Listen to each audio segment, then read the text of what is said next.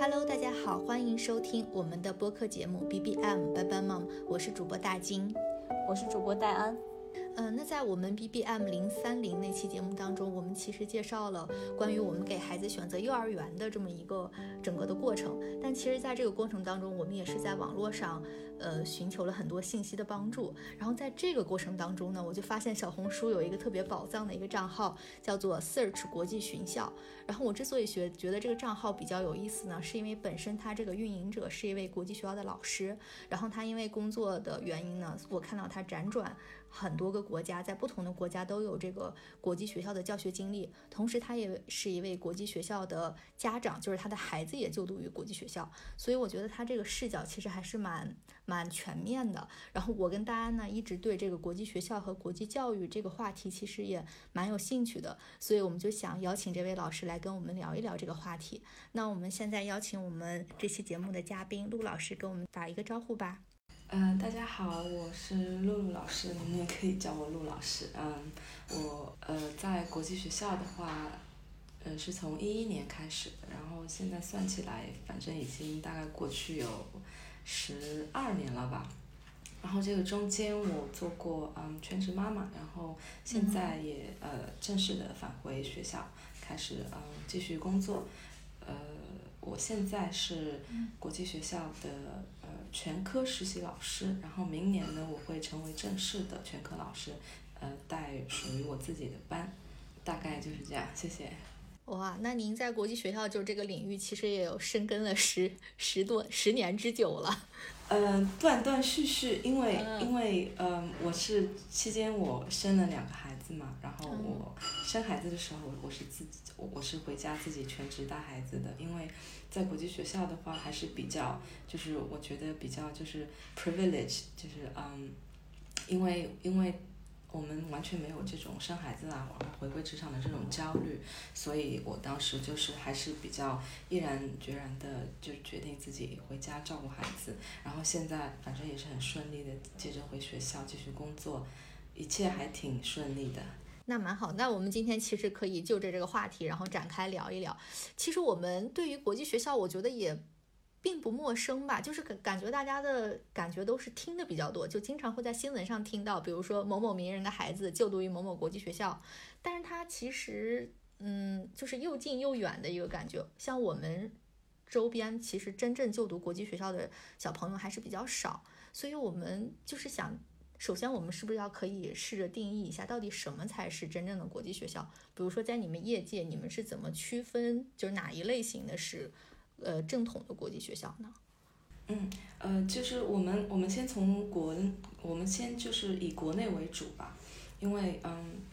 国内的国际学校跟国际上的学校，呃，就跟海外的国际学校还是有一点点的，就是就是小小区别的。我们现在就说国内吧，国内目前就大概分为三个三个主流的，就是这种路线，一个就是外籍人员子女学校。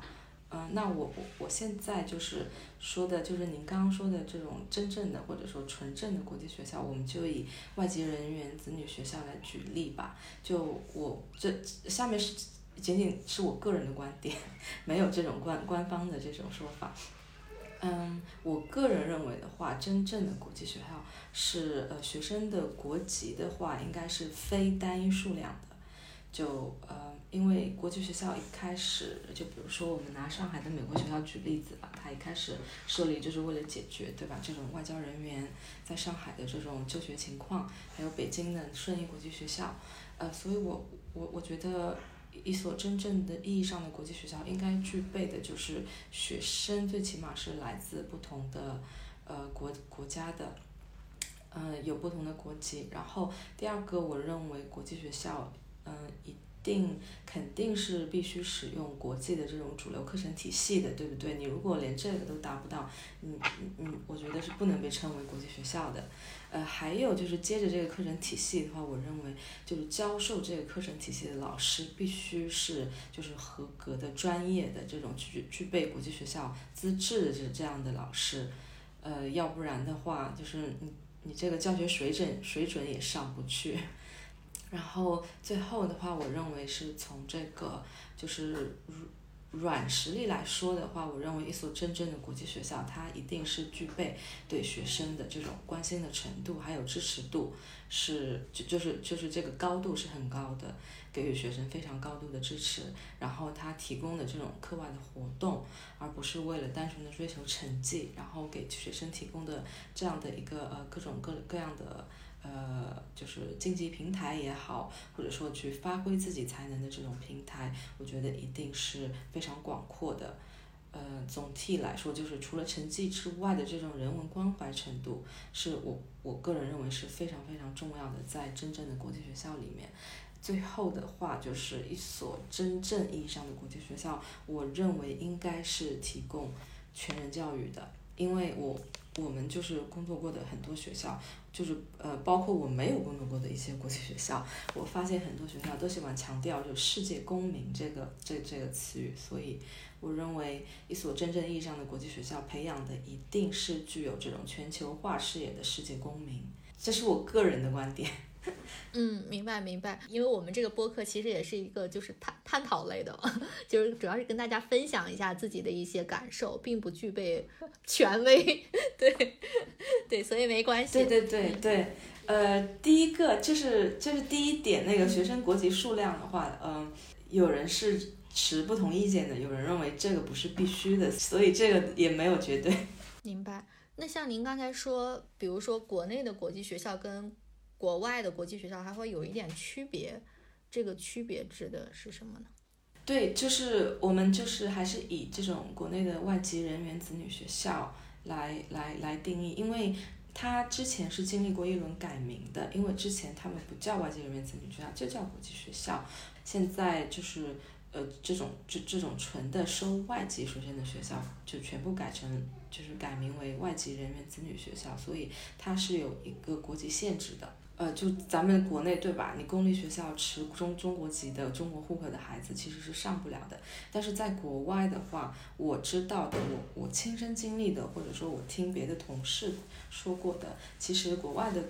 国际学校他们是允许本土的学生上学的，就就是说他们是有一个比例在里面。啊，我觉得这个跟国内还是不太一样的。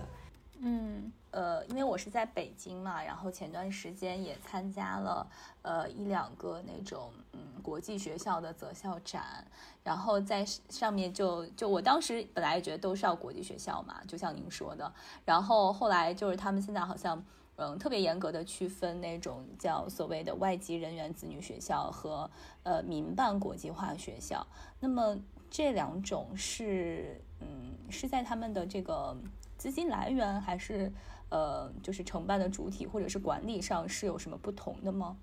嗯，您说的我认为都有。另外还有一个就是它的资质的问题，因为就是像这种民办，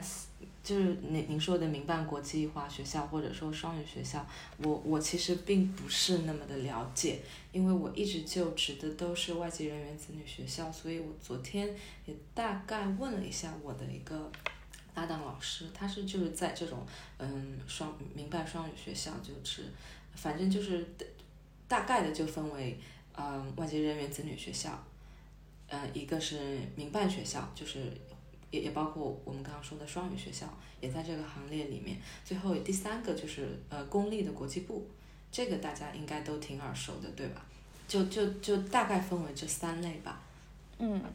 因为我能理解就是。公公立学校的国际部，因为呃，它只有高中嘛，因为它的九年义务教育阶段，它是不能开设这种外籍课程，所以就是呃，很多公立学校的国际部，它是呃，就它其实说白了也挺难进的，但它的那个学制就只有三年嘛。对它，它提供国外的这种高中课程，然后它的生源也是经过严严格的筛选出来的，所以一般像这种国际公立部，它嗯。就几乎就就全国范围来说都是挺卷的，然后然后他最后那个成绩也都是挺好的。明白。如果以您刚才讲的这种就是主流的国际课程体系的话，那我理解的这种呃就是外籍人员子女学校，那他肯定是从呃有的甚至从幼儿园开始就已经在呃接受这种就是主流的国际课程体系的这种。培养了，就是朝这个方向，比如说 IB 啊，或者是怎样的。然后，但是那个民办国际化学校，据我的了解，至少北京这边，它其实是有很多的这个通路的。就比如说，它可能是在小学六年阶段，它是以国内的课程为主，呃，但它的那个英语的环境会比较好。然后有的就是到了初中的阶段，然后它可能就是它会。让你选一个方向，然后有的可能还能还能走这种国内教育的方向，然后有的就直接进入了国际的这个赛道，嗯，它是有很多很多的这种区别，我不知道我理解的 对不对？对，其实民办，嗯。不管是民办的这种这种国际学校或者私立双语学校，呃，我觉得就就光这一个类别，在国内是一个非常非常大的市场，所以我真的不敢去去去去去去说什么我我我了解很多，因为我我确实不是不是那么的懂，嗯，但是就就就还是多少知道一点的，因为同行也经常交流嘛，就是说，呃，这种双语的学校其实大部分也是 K 十二学校。然后他们，呃，有的是走这种双语体系啊，呃，就比如说您看最近的那个，呃，就是国内非常非常火的那个贝塞斯，他就是他提供那个，嗯，外籍人员子女学校，但他也有自己的双语学校，对吧？而且像什么德维哈罗、布林顿这些，他他们，嗯，还有那个诺德安达，他们近些年都开始办那个自己的双语学校了，因为。因为首先国籍这一块就把学生卡死了，很多学生很多家长想送孩子去他们这种，去比如说这个品牌去去去惠灵顿，对吧？但是上不了呀，所以这些这种品牌类的学校，他们几乎都开了自己的双语学校，然后大部分其实都是呃 K 十二的学校，然后最后的出口的话，我觉得应该还是以国外为主吧，但是呃，我记得前就是。呃，之前一段时间也是那个这种这种私立的民办双语学校，也经历过一段，就是它有整改嘛，然后，呃，就是说国内的国内的中考也要考，然后就是说学生就就基本就是两边都得学，所以因为因为这个范围太大了，蛮复杂的，对对是的，真的是这样。然后外籍人员子女学校就就就就相对而言就比较简单直接。嗯。哎其实我一直有个好奇，就是在您刚才讲述这个各个这个术语的区别的时候，因为比如说像我们看这个叫外籍人员子女学校，那我的理解，他对这个孩子的父母的国籍其实是有要求的。嗯，以前的话就是有的学校，我我记得我我之前在北京的时候。就是北京有一个非常非常有名的学校，就是就是您说的明星的子女什么什么，然后就是我孩子的同学，他们当时也报了那所学校，然后然后妈妈就跟我讲，就是就当时的招生就直接说，嗯，他们虽然说没有就是明文规定，就比如说父母一定要外籍，但但是他们把这个当做一个潜在的条件，就比如说有很多这种。嗯，爸爸妈妈都是中国籍，但是孩子是美国籍的这种，他们就不会就是优先录取。嗯，但是现在的话，现在的话，我觉得没有，就是大多数学校都不会这样，就是就都会收的，就是即使父母不是外国籍，而且如果说，呃，如如果说您的孩子，您的家就一家三口全部都是中国籍。但是呢，孩子在国外出生，对吧？父母有国外的绿卡，然后你们是从国外回海外回回流回流回来的，就像这种情况，有的学校也是允许收的。就是这个还要具体到每个学校的政策来看。对对，它它其实里面有有很多条条框框，就是具体的要去学校的那个。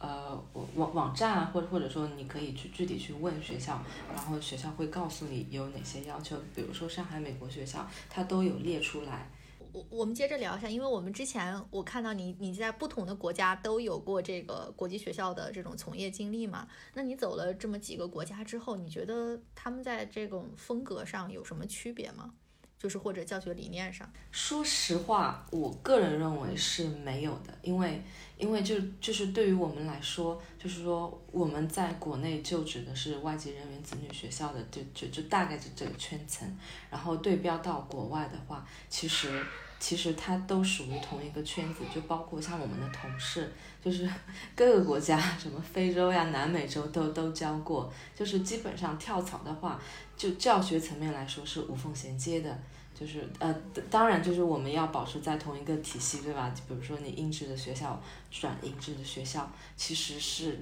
几乎都没有什么差别。但是呃，如果说您从一个英制突然跳到一个美制，就是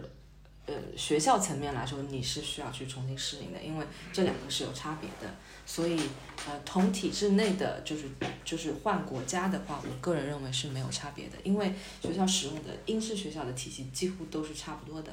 所以老师的是几乎没有需要什么适应的，可能就是重新适应一个国家吧。这种生活层面来讲，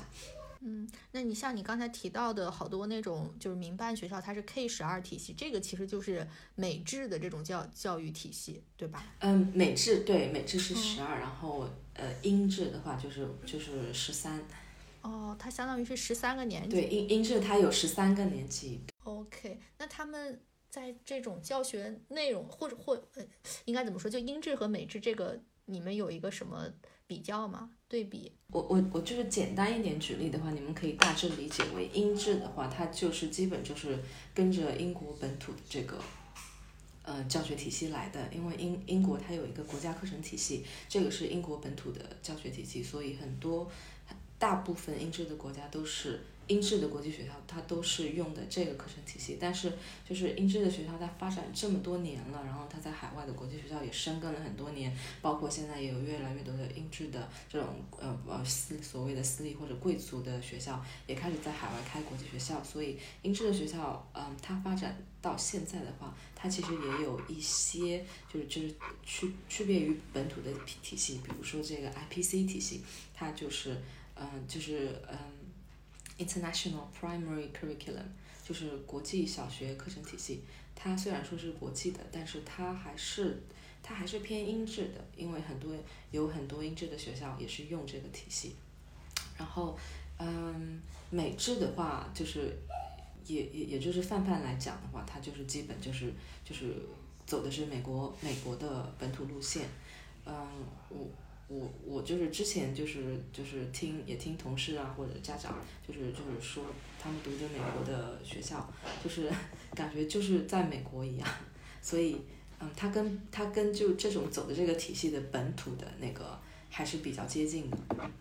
嗯，那您主要是在哪一个学校类别里面？呃，我是都一直都在英英系的体体系里面。那我可以理解为，因为他到了高中以后，不是会有那个三大课程、三大国际课程体系吗？就是英制的，就相当于是发展到了呃，英制是 A level，然后 A level 之前它有一个中初中的这个会考，叫国际上英国本土叫 GCSE，然后在国际上的学校叫 IGCSE 嘛，就是加了一个 international 在前面。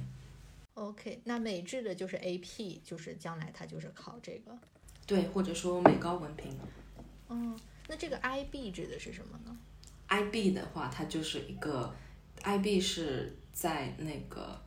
它起源于瑞士，所以 IB 相当于是就是非英非美，就是说它是属于自己的一个一一一一个就是纯国际课程，它也不是就是从美国演变来的，它也不是从英国演变来的。他就是在瑞士的时候，是日内瓦国际学校的几个老师，就是就就是嗯，把开发研究出来的这个课程。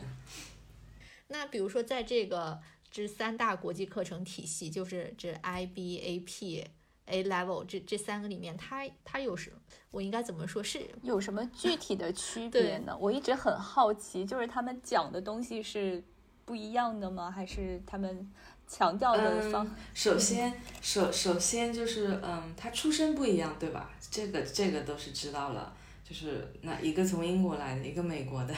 一个一个瑞士或者说是国际的，然后然后的话，嗯，然后那那你从这个出生的这个地方来讲的话。他最后的就是就是呃升大学的这个走向，他也有自己的一个相当于一个偏好路线。那比如说你你你想要去美本的话，或者说你想要读英本的话，那你肯定就是大部分人是会优先考虑就是考嗯 A B 对不对？或者说去学 A level，因为你这样的话，你升它的本土课程体系还是有一定的，反正就是默认的是有这个优势。然后 I B 的话，它是真的是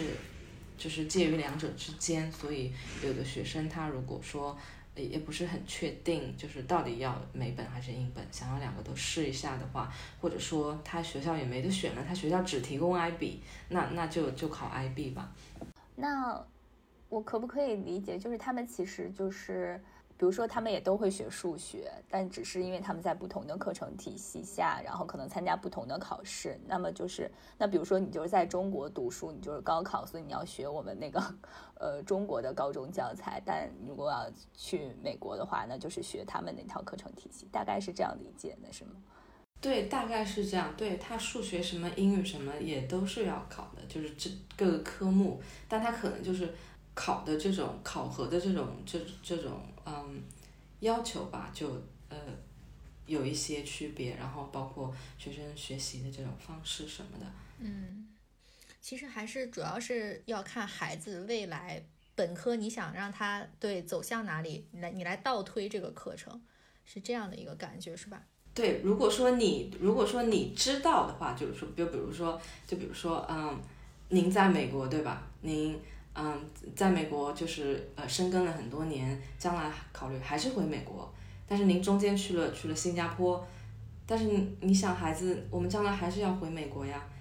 那就很很明显了，对不对？就是那我们就走美美系吧，我们就不会完全就不会考虑英制了，或者说 IB 也可以。那我还有一个问题啊，因为现在就是呃，就是像国内，可能像您所在的这种外籍人员子女学校，它可能就是一条通路，就比如说英制的，它就是英制，然后美制就是美制。但是很多就是我了解的，呃，有一些这种双语学校或者民办的国际化学校，它是有呃，比方说它可能有两种课程体系，然后对对对，然后这种课程体系之间它是可以切换的吗？对，其实就就就现就现在整体来说，提供单一课程体系，就比如只高中它只有 I I B 或者说 A level 这种，其实还是多。但是呢，我觉得就是提供这种双双轨的这种课程体系的学校也是越来越多了。所以我觉得这个时候就是提供这种两种选择的，对吧？我觉得这种优势就体现出来了。就比如说你你你上了初中。就是或或者说你等初中上完了，你你你你才知道，就是我家孩子要读 A level 还是读 AP，对不对？那那这个时候你如果学校有 AP 或者 IB 两种的话，那就学生就可以选了，你你自己擅长哪个你就去考哪个。但是如果没得选的话，大部分学校都提供 IB，所以那就没办法了，要么你转学，要么你你你就去考 IB。那这个 IB，因为我现在听的也挺多的，就是它这个也是在。嗯，比如说我要拿 IB 去申请美本或者是英本的话，它也是认可的，是吗？认认都认的，就三个就这三个课程去申美本都可以。但是他学校可能会有一个他自己的考量，是吗？对对，就就就可能说，大部分学生他如果一心的就是要升美本，就就是普遍认为的是 AP 更有优势。因为它毕竟是这个美国美国大学的先修课嘛，所以所以你你拿这个成绩去升美本，对吧？它它它肯定是有自身的优势的。明白了，呃，然后像这个 IB 应该是就是十二年的一个学制是吧？IB 的话不一定，因为因为很多现在很多英制的学校，它高中阶段都把 A level 换成了 IB，所以就是纯的从幼儿园到。高中走纯 IB 路线的学校是其实还是少，大部分都是英制或者美制，它高中阶段提供 IB。因为我之前也是听到一种说法，呃，因为就是像您刚才提的，就是现在呃，好像呃，国内的民办的国际化学校，它也是要求有中考成绩的嘛，就是因为好像是要满足教委的什么这个 九年义务的那个规定，然后就有很多说法说 IB 的课程。呃，就如果你在双语的学校选择 IB 课程的话，对学生的要求是，就学生会比较累。他就说，因为你既要参加中考，然后你 IB 又是从小到大的一个课程，就是你可能是从小要既学国内的这一套体系，又要学 IB，然后孩子的压力就会比较大。对，就是就是我我们我们就这么大概一说，我都感觉就是那个心里就是咯噔一下，因为因为 IB 的强度和难度真的不是不是这么随口一说。就是如果说孩子是从小外籍人员子女学校，他是这个纯英文的呃国际国际就是主主主流课程体系下培养出来的孩子，那么他到了高中之后。他首先他的英文这一项，他就没有任何问题了。那么对于咱们国内的孩子来说，你从小用双语去学，就是那这这意思就是说你要你要把两种语言都要 master 到，对对吧？所以，嗯嗯，您可以想一下这个难度，就光咱们的中文有有有就就是对于这种就是。呃，英文纯英文课程环境的孩子来说，把能把中文学好，就已经是一个很大的挑战了。因为中文确实很难。然后，然后，嗯嗯，您想一下，双语体系的孩子，他要把中文学到一个程度，然后又要英文，最后去考这个 IB，真的很很难很难。哎，那我想问一下，他是只有就在这三个课程体系里面，是有是只有 IB 这么难吗？还是其他两个也是？都强度蛮大的，嗯，公认的话是 IB 综合最难的，其次的话可能普遍的认为的是 AP，然后 A level，因为 A level 的话你选个三到四门，嗯，就是很多大学就可以认这个成绩了，就三到四门还是挺，大部分学生都都是考这个，有有有的学生直接考三门，也会被英国就是很好的大学录取，嗯，然后 A AP 的话，你你对吧？你选个五到六门。嗯，IB 的话，它是强制性六门，你你没得选，你必须要从这这六大类目里面去选六个科目出来考，然后这六科目里面你还要选，就是高阶还是就就就是普通难度还是高难度的，就是你要选三个三个三个高难度的，三个普通难度的。哎，那我可以这么理解吗？就是他抢 IB 强制性的这六门，那如果我考了五门之后，我就没有办法拿这六门去升学升学校吗？呃，考五门可以啊。怎么说？我打个比方，就是说，我说就相当于你修半个半个 IB IB 文凭嘛，就是不是说你只只只只修一半，就是三门，就是比如说你你考了五门，最后的话你还差一门的话，就是你可以去大学学，就是读个预科嘛。预科衔衔接一下大学，哇，这个还是蛮复杂的，我感觉在这个里面。对对对，就是你细你细了往里面研究的话，这个这一块太大了，因为这个是属于这个学校的那个升学指导嘛，升学 counselor 的工工作，所以我我我我真的我是只懂皮毛，然后我我的搭档他才是专家，我们已经是信息增量了，那呃就。就想那个八卦一下，那个陆老师自己因为有两个孩子嘛，就是孩子也一直是跟着您在呃英式制的这个体系就读，是吗？嗯，是的。因为因为我我自己的孩子的话，他是没得选的，就是说我们在在哪里工作，他就必须要跟着我们，因为 因为你你你让你让一个老师去去支付，就是两个孩子的这种纯国际学校的学费，一年大几十万，我们是付不了的，我们我们我们毕竟也是打工的，对吧？所以他就只能跟着我们，就是我们去哪边工作的话，那孩子就就就就就就跟着我们在哪个学校上学。但整体来说的话，我我个人认为英制的学校它还是挺好的，特别是这种孩子就就是呃低龄的，就是这种低龄阶段小学之前，因为其实中国的家长就是我就是一圈就是交流下来，我个人的发现是中国的家长就是普遍认为，就不管是纯 IB 学校或者说美系的学校，他们就包括英制的学校，中国家长普遍认为就是。学生几乎都在玩，都没有学什么。但是因为他他国际学校吧，嗯嗯，他其实对标的就是英美的本土的教育，对不对？您可以看一下，像美国小学生，那那其实他们在国外其实都是这么学的，所以所以从中国体就公就是公立体系内出来的家长，他一时间去了去了这样一个纯外籍的体系，他其实是不适应的，因为发现孩子好像都在玩，都没有学什么。所以，所以我觉得你把这个音质再去跟 IB 或者说美美系的体系一比的话，我觉得，呃，可能中国家长还是更喜欢音质吧，因为，因为它这个整个的课程体系什么的，其实，其实，嗯。学的还是挺多的，特别是如果你去一所比较重视学术的音质学校的话，他真的学的还是挺学的不少了。就是在国际学校这个圈子里面算是学的比较。对对，从国际学校圈子，你不要去跟国内比，因为有的时候我有的时候我说就是就就比如说呃这个音质学校还算比较学术了，然后家长就来说我说哪里学术了都在玩，我说我就在想你你看跟谁比对吧对吧？哎，其实我之前也听说过这种说法，就是说国际学校整个它这个体系里面，其实最最难的部分就是高中，就是小学和初中。对，小学和初中感觉好像强度都没有那么大，就是一上了高中之后，就面临像我们刚才聊的那些国际课程，它开始开始各种考试，一下那个学业压力就上来了。对，其实嗯，音质的话，我我可能觉得就是还要提早到。提早到初中，因为你你十年级、十一年级是有一个就是 IGCSE 的这个会考的，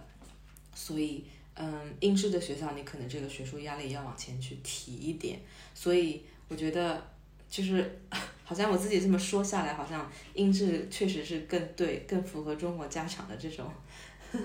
就是基这种学术的这种，对吧？对，嗯。那我想问一下，像你们这种教育体系里面有孩子是，比如说小学、初中都是在公立学校，然后高中才进入到这个赛道里面，这样有这样子的案例吗？我知道的很少，而且我知道的很多学校，高中就是比如说到了 IB 的这个课程，他是不收从外面转学的，就是新生的，除非这个学生他是。首首先要格外优秀，第二他是从小就是在这个国际学校里学出来的，或者说英美本土的，就首先他语言就不是一个障碍了，因为你如果语言还是一个障碍，你再去考 IB，我我真的了，学校的招生老师或者说呃学校的课程学学术老师首先会劝退，因为真真的挑战性太大了。而且学校很多学校，它 IB 是要保保分数的嘛，对不对？每个学校，所以它是很多学校是不会收的。而且有的学校他就直接说了不收，有的学校更严一点，就是任何学生都不都不会收。明白了。其实我们之前跟就是美国的一个公立学校的老师也聊过一期嘛，他当时就跟我们讲到说，像在美国小学其实非常注重的一个能力就是阅读，就是他们可能在小学、初中就是。就是看起来可能是在玩儿，但是他格外注重阅读这个能力，然后这个能力到了高中可能会发挥出来一些作用。对，就是呃，小学的话，小学还有幼儿园阶段的话，因为我现在自己是在教小学嘛，我们第一个嗯幼龄低龄阶段，第一个是自然拼读，非常非常非常重要。嗯，并不是像网上有的家长说学自然拼读没没意义，什么都是浪费时间。自然学自然拼读的目的就是为了去帮助阅读，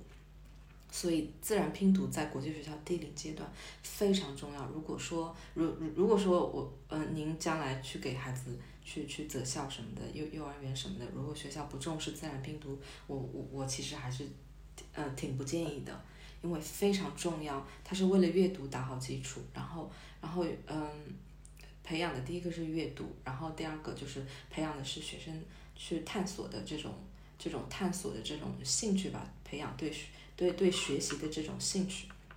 然后学生的探探索能力，还有学生独立思考能力，其实更着重培养的是这种就是分数以外的这种就是特质吧，就就品格特质品品格的培养。嗯，确实是。因为我其我们其实哎，但是这个就说远了。因为像比如像美国这边有一些呃亚裔的家庭，他有点担心这边的这个公立教育的这种体系嘛，所以会有一些人想，是不是要小学的时候把孩子送回国，就在国内接受一段小学的那个教育，然后到了初中再过来。嗯，就是大家也会有这样子的探讨。嗯，对对，其实这个也不是不可以，但是呢，嗯。就是要注要有有一点要要要注意，就是比如说，嗯，你把孩子送回去了，他可能就是数学呀、中文这这些，对吧？他可能会一下子就马上追赶上来。但是呢，嗯，英语一定一定不要不要落下，因为你到时候再转出去的话，比如说学生到了四五年级，如果英语他的基础很还是很薄弱的话，就是其实学生是需要很长一段一段时间去把英语再追赶回来的，就就其实就就没有一个完美的这种。因为你这个，你这个真的是在鱼和熊掌之间做选择，做选择，对吧？是的，对，就这两年感觉去东南亚留学也是，能不能叫留学，就去东南亚接受留学，去国南亚读国际学校，也是一个，就是很对，尤其是对于中产阶级来说，好像是一个很热门的选择。您在这方面体会多吗？是挺多的。那边有那边的优势是吗？就是相比较于国内的国际学校来说。我觉得最大的优势可能就是，嗯，第一个它学费比较便宜吧，嗯，嗯，就是上学的这个学费。然后第二个的话，可能就是，呃，中国就是你在国内你是中国的户口的孩子，你上不了这种纯外籍学校，对不对？但是你你去了呃东南亚，那你就是外外国人了，你你，对对，你你你就可以去读他们的这种纯国际学校，所以优势还是在的。明白，那那他的学费大概是一个什么区区间呢？大概的话是马来西亚举例子的话，大概就是十几万这个区间吧，就包括你吉隆坡最好的学校，二十万以内，折换成人民币嘛，这个是？对对对。哦，像国内最好的可能得三十万，是不是？三十几万，三十几万，还是有一个区间，确实是。对，嗯，三十万的话，大概是。我那会儿就是大概十几年前，十年前吧，那会儿三十万就最高三十万，现在都涨到三十几万了。但确实几十几年下来还是差很多的这个价格，嗯，再加上东南亚那边可能生活也便宜一些，总体可能性价比方方便。对，就泰国、呃新加坡，然后马来西亚这几个是比较比较那个热度比较高的嘛，特别是。嗯，泰国跟新加坡。那在国际学校内部，他对这个老师的分类大概会分为哪几种职位的老师呢？因为我看您那个小红书上，我感觉还是挺多 title 的。我小红书上的话，就是基本就是嗯科目的，就是你教不同科目，你你教小学或者你教中学，呃，其他的话就可以按照就是呃普通老师或者呃管管理层。比如说，嗯，初初阶管理层、高阶管理层这种，嗯，但管理层是完全不教学的嘛，是吧？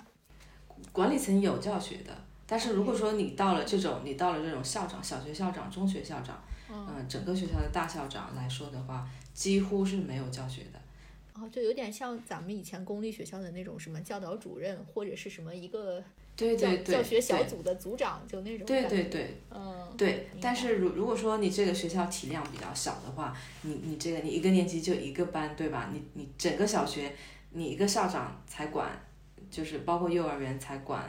六到九个班左右。有的时候这个时候小学校长也得教课，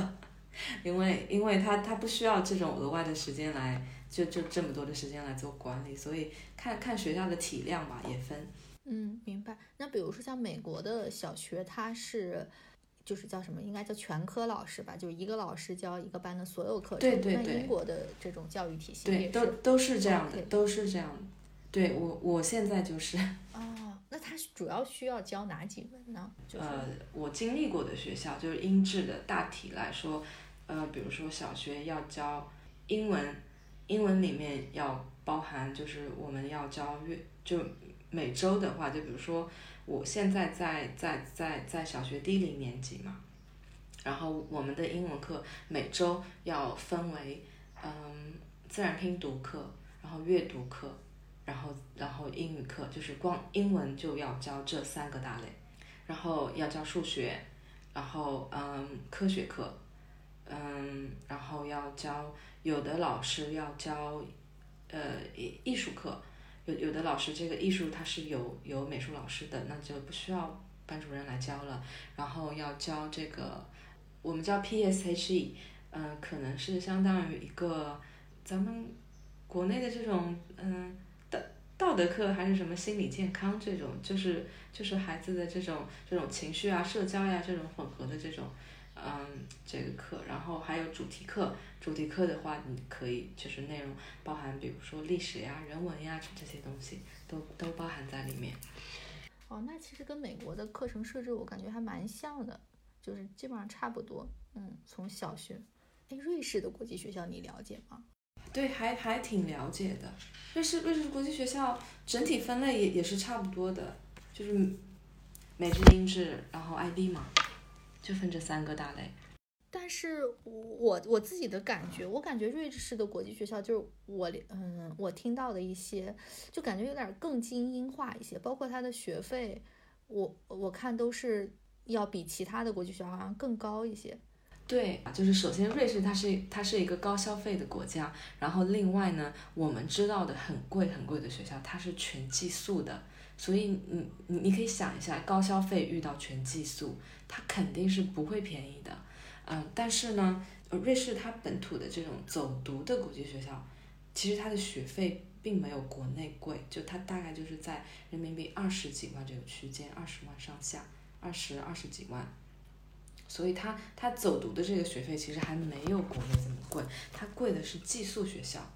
嗯，对，所以像我们就在新闻上看到，因为。王菲那个女儿李嫣，她不是在瑞士读书吗？我看一年要六十多万，像这种就其实都是贵在寄宿这一块上。对她那她那个学校现在学费又涨了，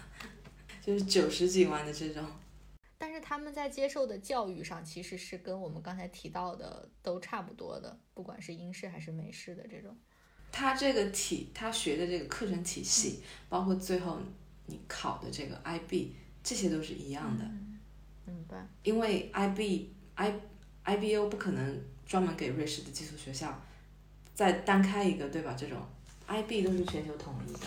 就可能说他他嗯，比如说学学校学校设施呀，或者说呃整个整个瑞士的消费，这个肯定是有因素在里面的。另外的话，还有就是嗯，他可能学校提供的活动呀什么的会更丰富一些。就比如说你你看单。就是就是你在瑞士吧，对吧？你想要去做这些活动，你肯定不是便宜的，所以它有综合的因素在里面。然后也有可能就是就是以前的话，因为这些国际学校它的历史都还是挺久的，就是就是他们，而且你去看，大部分学校都喜欢在山上嘛，因为山上他们方便滑雪，所以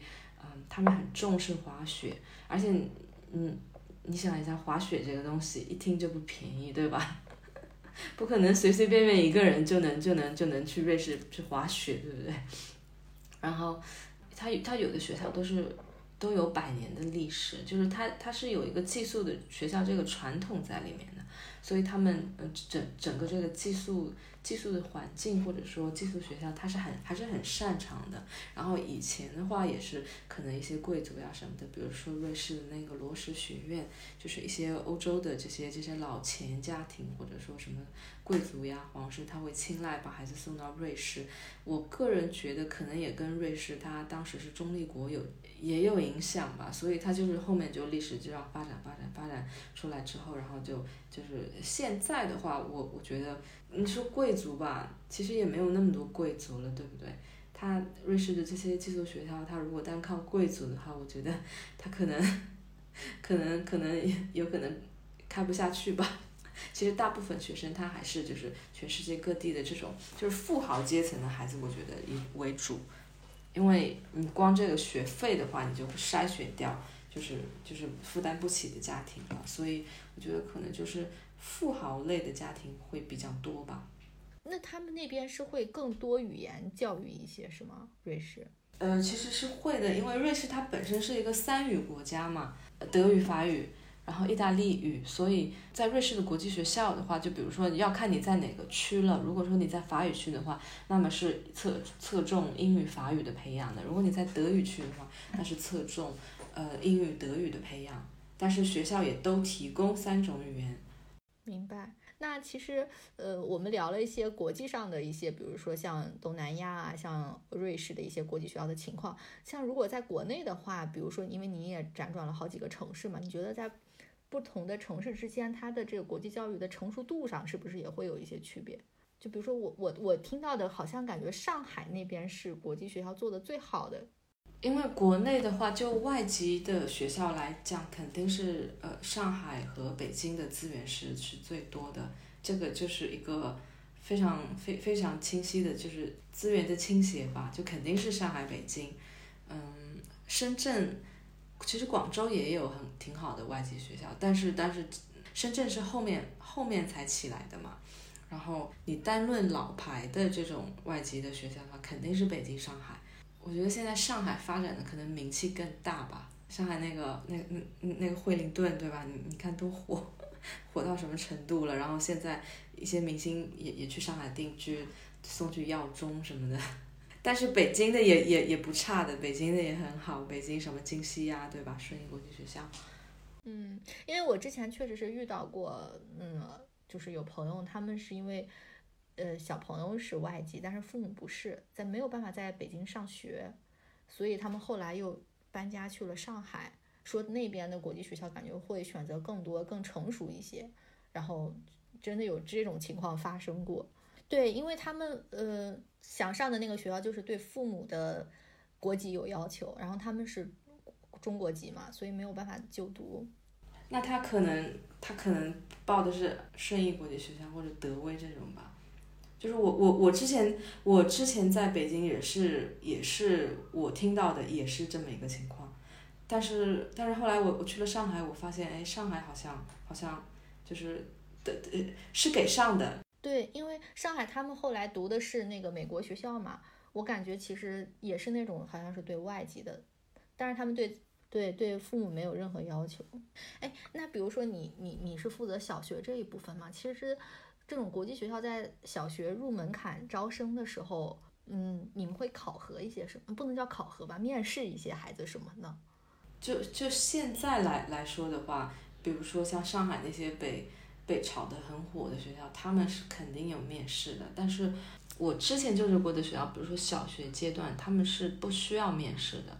因为这个就就就就要再回到就是就是很。就是以前就是一开始像比如说这种国内的外籍人员子女学校，他当时他建立就是为了就是方便外籍的孩子去就读，对吧？让他们接受本土的欧美本土的这种就就是教育，然后回国可以无缝衔接。所以所以就是那基于这样的目的创立的话，其实大部分的学校它是属于一个 non-selective 的性质的。它虽然说是 non-selective，但它还是还还是 select，因为你你学生要是这种外籍的，对吧？但是，一般就是你达到这个的话，学校几乎都是会收的，因为因为学校它是，呃，大部分的国际学校都是 inclusive 的，就是就就是它具有很强的包容性，包括学生有这种特殊的需求，学校都会愿意去给他协助和提供。所以基于这样的目的的话，就是学校都是会收的，嗯，然后一些学校的话就就可能会大概看一下孩子吧，就是说如。这个的意义在于，就是说，如果说孩子的需求太高了，学校实在没有办法满足，这个时候学校可能会拒。但是这个也是本着一个负责的态度，因为我们学校提供不了你这个孩子的需求，那你我们再把你收进来，这这不是耽误孩子嘛？所以基于这样的情况，一些学校是会拒绝。嗯，部分学生的，但是现在就逐渐，我觉得演变成了，因为报的人太多了，他们可能就会更偏向于就是选择自自己偏好的一些学生嘛，他们认为好的，就是没问题的，或者说他们满意这个学生，他们就会录。因为现在像上海的这些比较火的学校，几乎都有这种等候名单，所以所以现在就是是卖方市场。明白。因为我还听过有一些呃国际学校，或者不是您讲这种纯正的外籍人员子女学校，他们对小学入学的时候就有面试，甚至是笔试。然后我在想，就那么小六岁的孩子，然后你让他们去面试吧，我觉得还可以理解，聊聊天什么，看一下这个孩子的综合的这种嗯性格啊。但是我觉得笔试就有点。就有点超出我的这个，就觉得孩子在幼儿园阶段就会比较累。包括大金他们在讲美国的一些私立学校，可能在入学的时候也是会有一些比较，呃，相对比较严格的一些考试了，这是会有这样的，是吗？我我个人觉得可以分为几种情况，因为。因为你你说到这个，其实是没有绝对的标准的，就是我大概就是说一下我的理解吧。我认为的话，如果说一所学校，就比如说就是就像你说的美美国的私校，它就是有一类学校，它是它就是直接标明，就是标榜，就是直接说了自己是学术学校，所以他肯定会去筛选学学生的这种学从学术能力层面去筛选，所以那这个时候，嗯，入学测试的。目的就是为了看学生真实的学术水平，对吧？他们他们就就用学术水平来筛选。嗯，还有一种学校，我觉得是他们，嗯嗯，就是说他们不是这种所谓的学术类的学校，他们是就这种就这种全人教育的学校。有的学校也会去给学生做一些测试，就比如说现在比较比较主流的，比如说英英制的学校喜欢用 CAT Four。这么一个测试来来来作为学生的入学测试，那么有我知道的一部分学校做这个测试的目的其实是更好的了解学生的，就是学生现在的水平。呃，这个测试最后呢是要交到这个呃班级老师手里的，就是就是这样的话，老师才能知道。学生到底在什么 level？然后我能给学生提供什么样的帮助？这个测试的最终的目的是为了更好的去帮助学生，而不是说你一百分的卷子你只考了三十分，我们不会要你的。哪怕你考了三十分，好，我们知道你在哪些方面需要去提升，呃，我们就开始制定计划，就是帮你去提升，是这样的一个目的。这个感觉。感觉还是挺复杂的，嗯，就虽然大家虽然大家都标榜着说是我们没有选择没有考试，但是我觉得还是会有一些隐形的隐隐形的东西，其实其实挺多的，而且几我我觉得几乎每个学校都有，但是不会说出来。对，因为我知道像美国有一所私立学校。因为我我只是在网上听说啊，我不太确定他是不是这么标榜他自己的。但是我听说人们去申请的时候都会附上孩子的那个智力测试，因为他们喜欢收那种高智商的小孩儿，嗯，所以这个感觉好像就成了一个隐形的，就需要你准备的材料。你没有这个东西，感觉就会落下。嗯，对对，还有一种就是他可能是他本身就是这种，呃，给天才学生办的这种，是天才学校，就是这。对对对对对，因为因为欧美本土是有是有的，对吧？是就是他他政府是支持的，所以他政府提供这样一个一个机构或者说专业的老师去给这一类学生更高的这这种这这种指导。那像这种的话，要求就就更严了。你你这个孩子一定要达到这种，你不能说一个普通的孩子你去天才学校，他们也不会收，对吧？但是呢，也也不排除现在一些学校。也是越来越卷嘛，然后就是在这个市场环境，然后其实我也有有有有看到，就比如说一些一些一些中介机构，他他会说啊自己帮孩子做简历啊什么什么什么的，然后就挺有意思的。我之前问过一个，就是我我认识的一个，就是上海，嗯，就几乎是天花板学校了吧，他们的那个招生，我说我就说升升你们学校要自己要自己把简历做好吗？我说我我说现在我说中介都要嗯自己做简历了，就是把孩子简历送给你。他说他说他直接跟我说，现在中介还做这个事情啊？因为每个学校它是有一套自己的那个录录录取流程的嘛，然后它是硬性规定你是要填表格的，那个那个招生就就就说嘛，就是把表格交上去就行了，他们自己会看嘛。所以所以就可能一部分就是就是市场的这种。就是在这个里面，对吧？有一些东西在，就还挺复杂的。是，但我觉得整个这个择校的过程当中，它其实就是一个双向选择嘛。就是学校在选孩子，家长也在选学校。所以，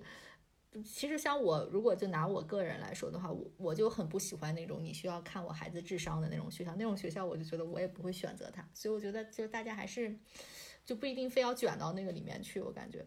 嗯，就看家长的态度了。因为如果说家长你不认可这个学校，嗯，只重视学术，然后其他方面都不管的话，有的家长是接受不了的。所以那那肯定也不会考虑这样的学校了。嗯，但是我觉得我我作为一个就是做家长没多长时间人，从短暂的这种。择幼儿园的经历来说，就是很容易就被陷入那种无谓的内卷当中。呃，因为我觉得最终很多家长会看，就除了您刚才讲的这个学校的教育理念，然后它的环境、老师，呃等等之外，他最终还是要看这个学生的走向的。如果这个学校的呃学生的出口出路特别好的话，那我觉得有可能会。就是倒逼着你在前面做其他选择的时候，其其他的考量的因素就会就会给你重新排序。怎么说呢？可能可能就是华，也不是说中国国内的家长嘛，就我觉得整整个华人圈的家长应该还是挺重视呃升学的，就是最后的升学数据。我我记得我我我朋友他在国内就一个二线类的城市吧。就是或者是新一线，然后他说他也在那个他在他们那边那边的国际学校，然后他说他说 隔就隔壁的学校就是今年录的非常好，就录了一两个藤校吧，然后他们现在现在招生超级火爆，就是 就是家长看到这个这个录取，然后就会就就立马冲过来的这种，已经到了就就这样一个就是情况呢。对，我就想起来，就您刚才最开始讲的，说国内的这种公立学校的国际部，他们一般的那个呃，就是学生录取都特别好嘛，就因为他们生源也好，然后最后那个走向也好，可能每年都有很多藤校或者牛剑这种。然后我之我记得我之前就是参加一个展，然后那个老师就讲说，如果你去参加呃公立学校的这种嗯择校的，就叫什么招生说明会。类似的这种，和你去参加呃国际学校或者民办的这种双语学校的呃招生说明会，你就能感到非常大的不同。就是国际学校不是国际学校，就是公立学校，他们上来就会把往年的这个学生的成绩先咔咔咔一亮，然后觉得就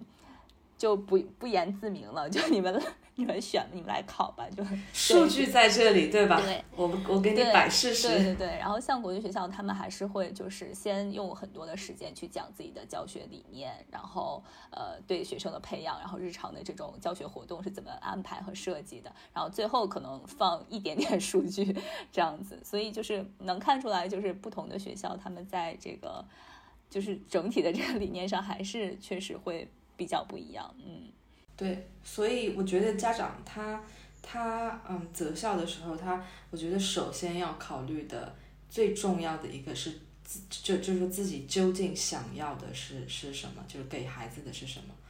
呃是是是是学术层面上的这这种这这种优优秀的成绩，还是说呃想要全人教育，然后在这个程度上，嗯，看能不能把这个学术再提升上去。就是这个还是挺重要的，家长一定要自己想清楚要哪个，因为真的是鱼和熊掌的问题。我我觉得你不可能，你就你最终就只能选一所学校去考，对吧？选一个课程体系去考。因为，我我其实比如说像我就是以爬藤来说的话，其实爬藤也有很多种路径嘛。你可以通过孩子这种学术的申请，也可以通过一些爱好或者是一些什么社会实践之类的。那像国际学校，它是。就除了学术这方面的一些支持之外，他会在爱好这些方面会有一些什么支持吗？因为我听我一些国际学校的就是朋友，就是他们说好像，嗯嗯，孩子下了学，学校会提供很多选修叫什么特长班或者是爱好班，可以让他们尝试。对，呃，国际学校就是家长可能觉得，呃，上课也没什么，就整整成天在玩，然后放学又早，但是放学之后就是。各种活动 就是扑面而来，就是各各种各样的选择，就是特别是到了就中学的时候，他们学生的自主能力更强一点，然后学生就可以自己去自发的组织一些活动。那么这个时候，啊，嗯，就是我们可以大概看一下，就比如说一些学生他的这种这种自主能力很强，很有很有自我见解，他就可以去承担很多这种，就比如说呃高中阶段他们。他对他们要选这种 head boy 或者 head girl，就是你这时候就可以就会看出来哪些学生哇，他天生就是有这种能力，就是就因为他要去他要去竞选嘛，他要去演讲，对吧？其实这个过程是非常非常锻炼学生的。如果说你被选上了，那也是你能力的一种体现。所以，特别是中学阶段，嗯，有有非常非常多的这样的机会去能够锻炼出学生，或者说激发出学生的一个潜能。我觉得这样的这种机会，或者说，我觉得是对学生真的来说是很好的。那我想问一下，比如说他们两三年下了学之后，之后学校提供的这个。不管是课程或者还是一些支持，它是包含在这个学费里面的吧？不需要再额外花钱了吧？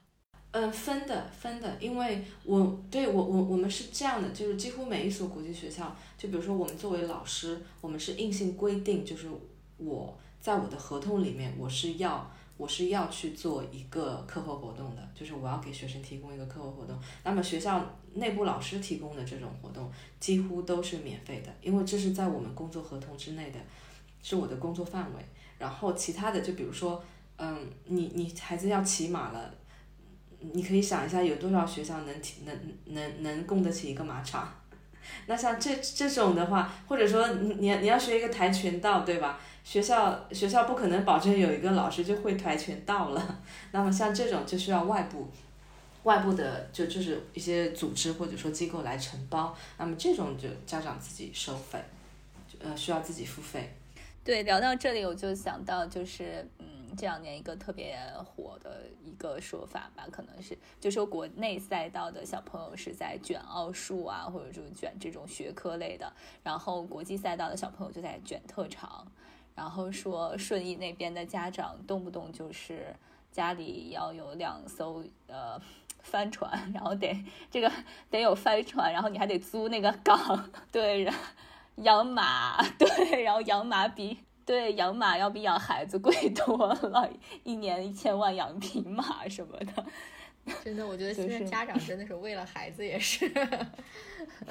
有什么卷什么。嗯，对，如果说你要卷到那种爬藤的层面，那就是就更讲究了，就是 那都要提前规划好。所以，哎，这条路上你你你卷下去吧，其实就真的没有尽头。对呀，苦海无涯呀，我觉得还是别卷了。